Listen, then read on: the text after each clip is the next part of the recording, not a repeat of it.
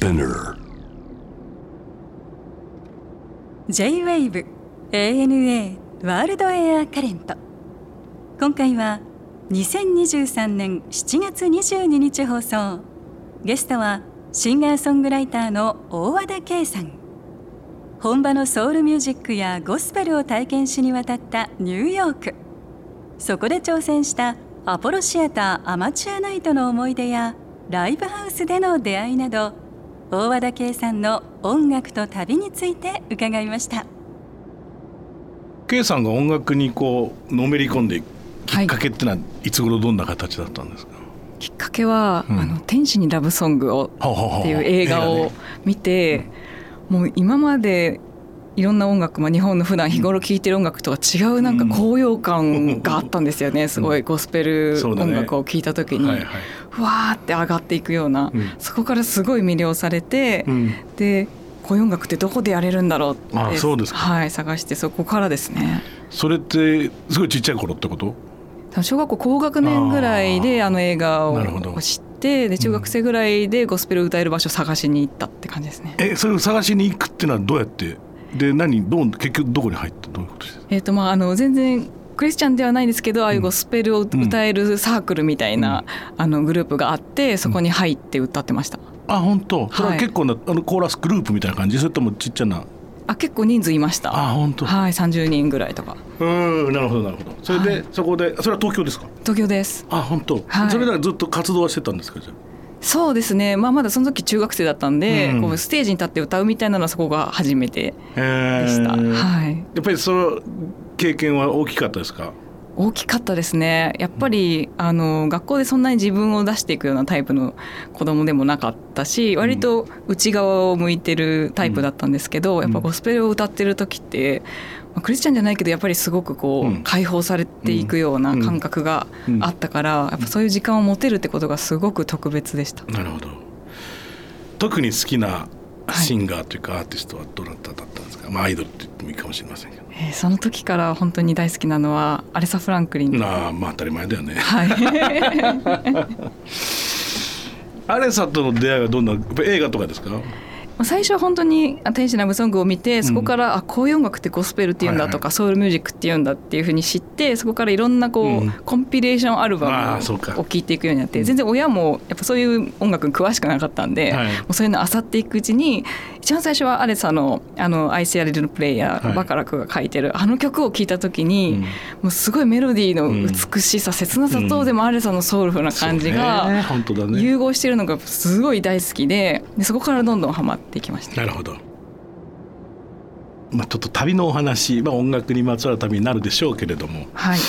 伺いたいと思うんですがやっぱり当然ニューヨークということになるねこの流れで言うとね、そうですね、うん、ではニューヨークっていうのはこれはいつ頃行かれたんですか？一番最初に行ったのは二十歳の時に、あの母と二人旅うん。をしまして、本当にもう有名な自由の女神だったり、はい。そういった場所を観光してでハーレムも初めてうん。行って、もう映画で見てきたあのアメリカだっていうのを、はい まず二十歳の時に体験して、うん。でその後自分で一人で行ったのは20代もう25、6ぐらいになってから一人で初めて行ってその時は音楽を求めて。これ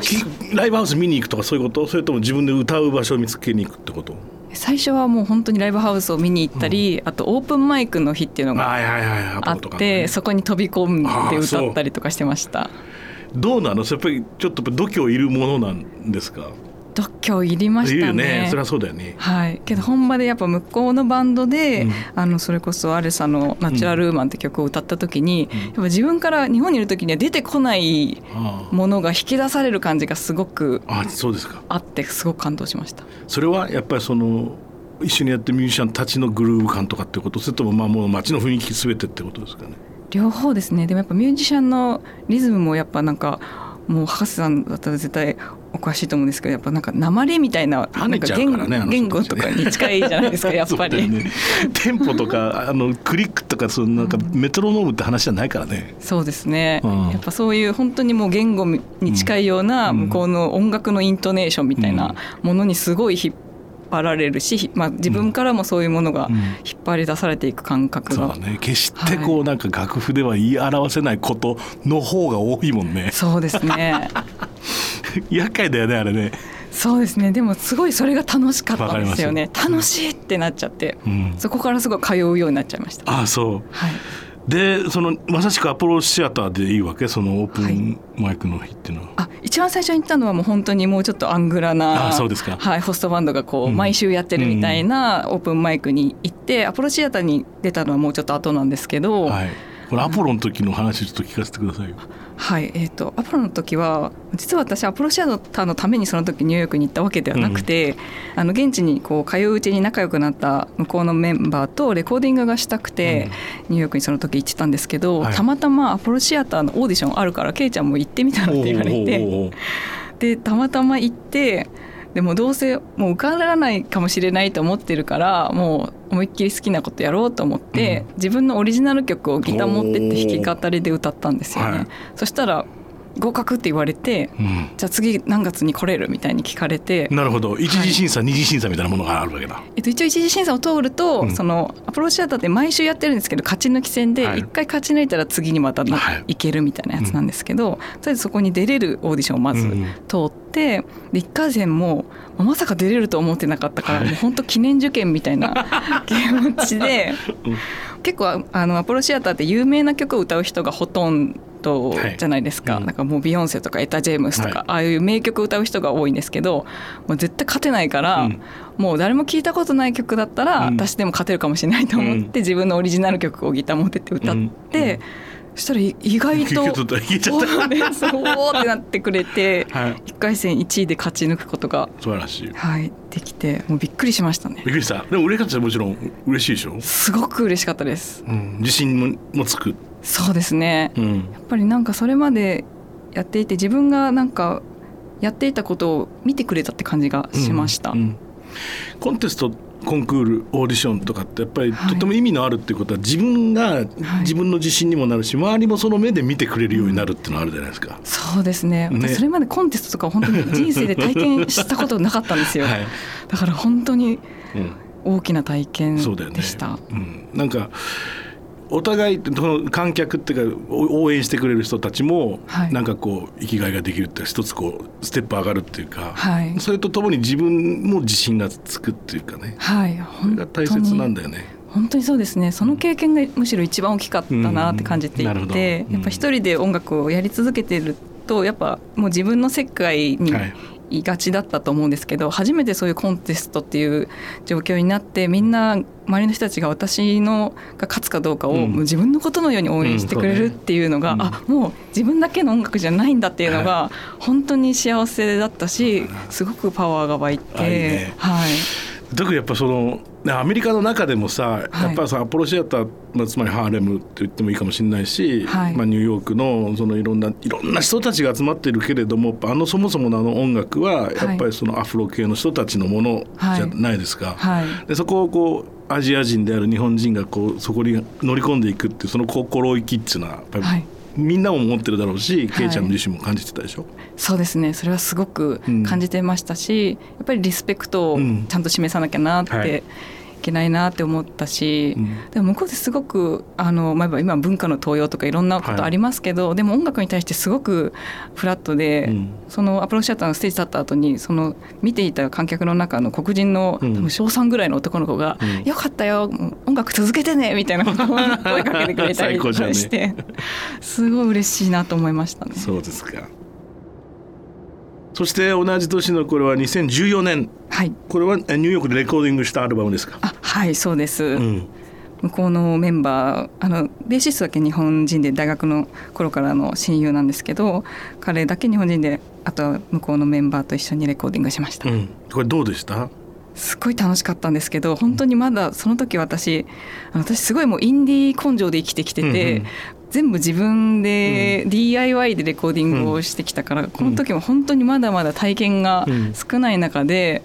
向こうのレコーディングスタジオを借りて自分たちでレコーディングして、はい。それも本当マンションの一室を改造したようなはい。スタジオだったんで、うん。もう本当手探りでうん。レコーディングしてきました。例えばやっぱり日本じゃやるんじゃなくて向こうに行くっていうのはやっぱり仲間っていうかミュージシャンのはい、をと一緒にやりたかったってことですよね。そうですね、うん。特にこの時やってた曲は、はい。やっぱこん向こうでライブをやってたので、うん、この感覚を持ち帰りたいなっていう思いがすごくあったので、うん、そのメンバーでレコーディングしました。えー、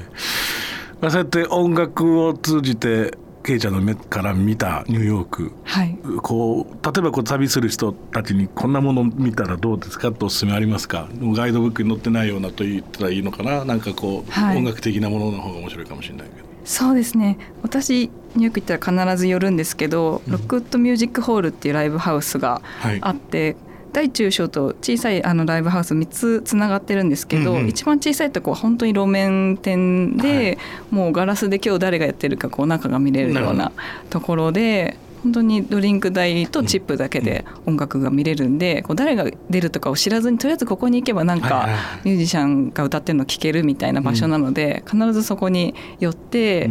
知らない音楽を知るみたいなのを毎回やるようにしててすごく入りやすいので、おすすめです。あ本当、はい、今あんのかな俺僕らが若い頃はニッティンファクトリーっていうのは結構尖ったことやってて。あのそれまさしくそうでいくつかフロアがあってででっかいところはでっかいところなんだけど、はい、上に行ったりするともうカウンターのところとかでやってるようなやつらがいて朝までやってましたね。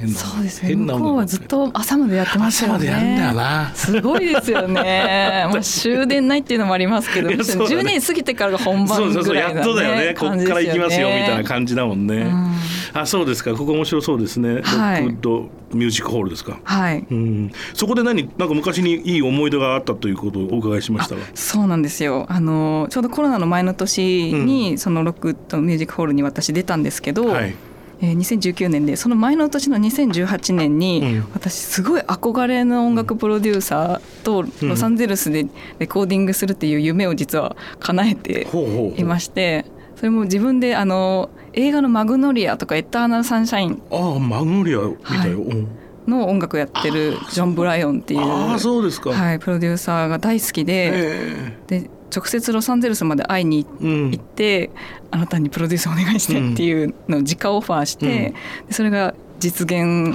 して、ロサンゼルスでレコーディングしたんですけど。その時は本当に緊張してたんでそんなにこう仲良くワイワイしたわけじゃなくて、うん、まあすごく特別な体験だったんですね、でもすっごい忙しい方なので、それ本当にレコーディングの3日間だけ会えた感じだったんですけど、はい。はい、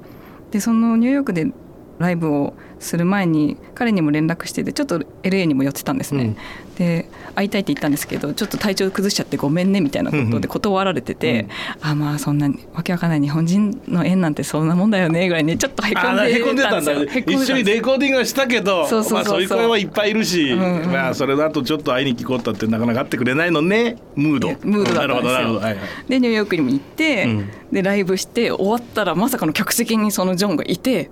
えなんでなんでなんでみたいな感じでもうびっくりして大号泣しちゃって。えまさか調べてきてくれたなんてそんなことはないよなって思ってなんでいるんですか？って追求したら、うん、たまたま仕事でこっちに来てて、うんうん、で仕事の空き時間にこの辺を散歩してて、うん、あそういえばこのライブハウスよく名前聞くなと思って覗いたら K が歌ってた。おなるほど。って言われていいね本当は調べてきてたのかなみたいなのもあるけど、うん、でもどっちにしてもすごい縁だなと思って、ね、でそこからジョンもすごい仲良くしてくれるようになってそうですかいいですねすごいスペシャルでしたあ面白いでもなんかそうやって音楽家同士がなつながる続けるって相当面白いですよね。そうですね。しかもなんかそういうハプニングがなんか起きやすい街だと思うんですよね、うん、ニューヨークって。いやいや本当そうです、うん、なんかそういう力があるなって感じます。本当だね。はい。でそしてこれも、まあ、その後は面白そうですねこれ。二十歳の時のあそうかさっき言ってたアメリカ旅ってことですか。はい母と二人で行ったんですけど、うん、多分母もほとんど海外旅行に行くような人じゃなかったんですけど、う。うちも離婚したりとかいろいろ母もこう人生の中のいろんな体験をしてちょっと思い切って長期アメリカに旅行行こうって突然言われて。分かったって言って2人で旅に出て、はい、ニューヨークは本当主要な観光しただけだったんですけどロサンゼルスにも行って、はい、ロサンゼルスには母の友人が住んでたのでなるほど。車でロサンゼルスからラスベガスまで4日間ぐらいこう砂漠の中を走ったりモーテルに泊まったりしてこう映画みたいな。あまさしくロードムービーだね。はい。バグダッドカフェみたいな。いいねかっこいいね。はい。いやいやもうロスからベガスってね、はい、ピョンって飛んじゃえばすぐなんだけど車で行くと大変でしょう。結構かかりますね。ねうん、でおっしゃる通り本当砂漠キャしかないからね、はい、うん、でもなんか突然砂漠だったのに突然ラスベガスが現れるあの感じってやっぱり車じゃないと分かんないなと思って、そうだよねすごい貴重な体験でした、はい、そして他にはこれはオーストラリアはい、うん、ちょうど去年なんですけどコロナ禍の間はやっぱ海外全然行かないようにしてたのででも久しぶりに海外に行きたいなと思って実はちょっとこううつ気味だったんですよ去年。なんかそういう方多いんじゃないかなと思うんですけどやっぱりコロナ禍って大変だったし、うん、特に去年ってなんかそれぞれこう動き出すペースって本当にそれぞれだと思うんですけど、うん、人によってはもうぐんぐんこう、行くぜっていう人もいればなかなかうまく進めないっていう人もいて、なんか余計に結構なんか誰もが全員いっぺんに大変な時期よりもそこからさらに1年経ってそれぞれ違うっていう状況の方がなかなか辛かったんじゃないかなと思うんですけどそんな中でちょっと私もなんか家に引きこもりすぎて、太陽の光が足りなくなってしまって、でちょっとどっか行った方がいいんじゃないですか、というアドバイスをもらってその時探したのがあのやっぱすごいアメリカとかめちゃめちゃ飛行機が高かったので。なんか思い立ってオーストラリアに初めて行ったんですよね。どうでした？オーストラリアと見て広いけどどこ行ったんですか？オーストラリアのゴールドコースト。あそう。はい。えっと、やっぱもうなんかみるみる元気になってしまって。あ本当。チャージしにできた。チャージできましたね。なんかそれまで本当に音楽を中心とした旅しかしてなかったので、はい、本当に美しい海とか太陽とか、うん、ただそこにいるっていう旅をしたのはもしかしたら初めてだったかもしれなくて、すごくチャージされましたね。いいですね。はい。そしてパリはこれはいつですか？去年の12月に、うん、これは本当にもう仕事も関係なく実は家族の中で17歳の女の子がいるんですけど、うん、彼女の進学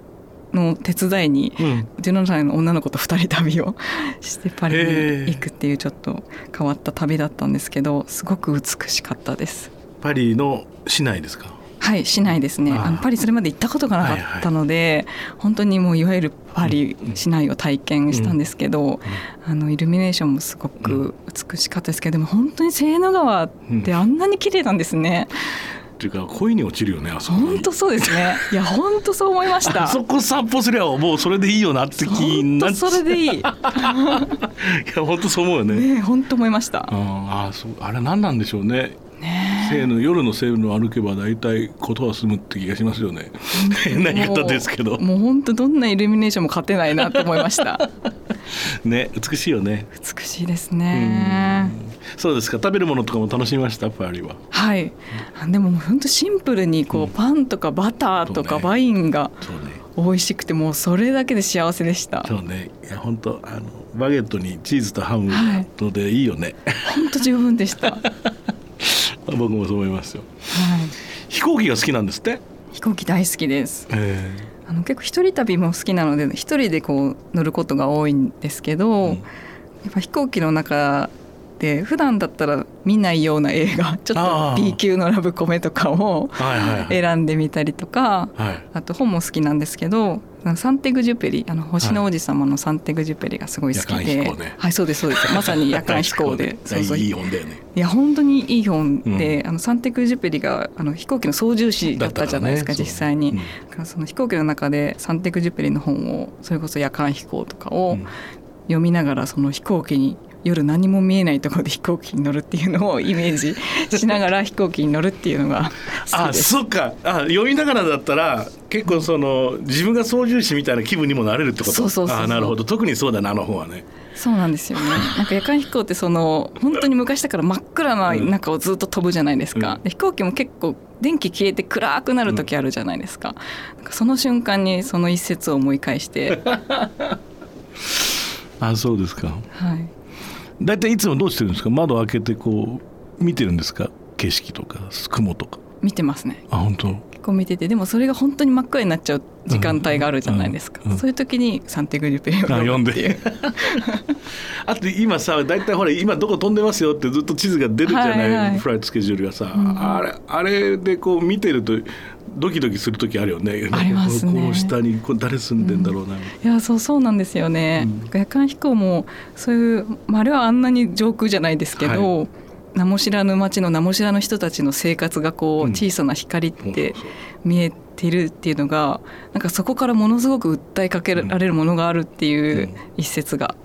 あってそこがすごい大好きなんですよね。ちょっと久しぶりに読んでみたいな忘れてるな、あの本。すごくいい本いい本だね本当だねいや本当に本当に星の王子様ももちろん素晴らしいもちろん素晴らしいもちろん素晴らしいけど、あれはなかなかの名作ですよね。ですね。あそうですか。えー、6月にこれは2年ぶりのオリジナルですか？はい。どんな形で？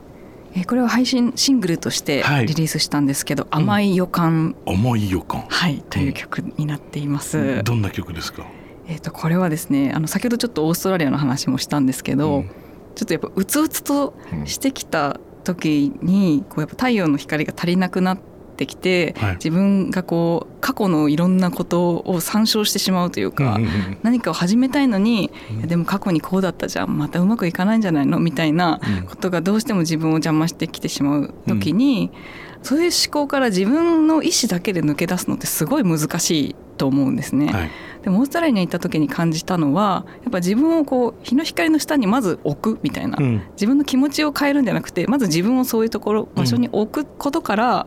始める、そうすると本当に気持ちって切り替わっていくんだなっていうことを感じたのでこの曲は過去に私すごくとらわれがちな性格なんですけど やっぱりコロナ禍もあからこうまた新しいスタートを切りたいっていう人も多い時期だと思うので前向きになれるような曲を作りたいなと思ってオーストラリアから帰ってきて書いた曲です。いいですね。はい、メンバーはこれはどんな人たちと？はいすごいみんな素晴らしい活躍してるミュージシャンなんですけど宮川淳君っていうキーボーディストでオルガンプレイヤーとしてももいます素晴らしい宮川淳君を中心にあの吉田聡さんとかクラックラックスの越智俊介君やドラム伊吹文弘君。この伊吹君と宮川淳君はラグヘッズっていうバンドでも活躍してる、はい、なんて言うんですよね。昔でいうスタッフとかそういう、うん、あのプロのミュージシャン集団。セッションミュージシャン集団。セッションミュージシャン集団みたいなメンバーが参加してくれてます、ミックスは音クの新田君がやってくれててすごく今活躍しているメンバーが力を貸してくれてます。いいですね、はい、さて今、うん、まあまたまた旅をするとすればですよ、はい、どっか行ってみたいとこありますか、まあ、ブラジルですね、なるほどね。全然まだ行ったことがない。僕もないんですよ。あそうなんですか？意外です。こんだけさ、はい、割とそういう音楽やってるのに、はい、何にも意外ですね。逆に言うとねだからね憧れがずっと強いんだと思うんですよ。南米大陸にまだ足を踏み入れたことがないんですよ。そうなんですねで好きな音楽はもうワンサとあるんですけど、うんうんうん、いやとても行ってみたいとは思ってるんですよね。むしろ憧れすぎて逆になんか直接見たくないみたいな感じ。そ,、れもあるかもしれないんだよな。だからこうまだ踏ん切りがついてないっていうか。あいやいやもう頭の中だけでいいじゃないかみたいな。ブラジルとキューバは完全にそうなっちゃってるかもしれないあそうなんですね。やっぱ音楽がすごすぎるじゃないですか。そうですね。それは本当にそうだと思います、うん、でもやっぱりいつかは体験しなきゃなっていう気はしてますよね、ですね。やっぱいつかは行ってみたい場所ですね、うん。いややっぱりね音楽の聖地みたいなところはもちろんどの国にだってさどの地域にだって、はい、どの町にだっていろんな音楽がいい音楽ってのはあるはずだけど、はい、やっぱそれが特化してるとことかって、うん、温度がっていうかなんか密度がっていうか、うん、あると思うんですよ。だった僕は経験したのは、まあ、身近なところだと沖縄とかさ、音楽との関係がものすごいこう密度というか親しみがあるっていうか、うんうん深度が深いというかあとはアイルランドのダンスミュージックとかさ、はい、それ言い出したらブラジルとかもとてつもないことになるだろうしそうですね。本当に、うん、暮らしとかも人生と完全に結びついてますものね。ねなんか映像とかで見る限りはね、うん、バカなんじゃないかなっていうぐらいな感じだもんね。そうですね、うん、それはもう圧倒されちゃうだろうなっていう怖さはありますね、ね、あるけど見てみたいね。そうですね。わかります。はい。さあそして最後にこれはもう皆さんに伺ってるんですが K さんにとっての旅って一体何ですか？私を拡張してくれるものですね。いいですね。はい。その通りだね。なんか世界を広げるのはもちろんなんですけど、うん、なんか呼吸がしやすくなったりとか自分っていうものをこう形作る境界線みたいな、うん、そういうものも拡張してくれるような気がしてなんかいろんな意味でもう血管とか 肺とか全部を拡張一時的でもさせてくれるものかなと思います。楽しかったですどうもありがとうございましたありがとうございました ANA World Air Current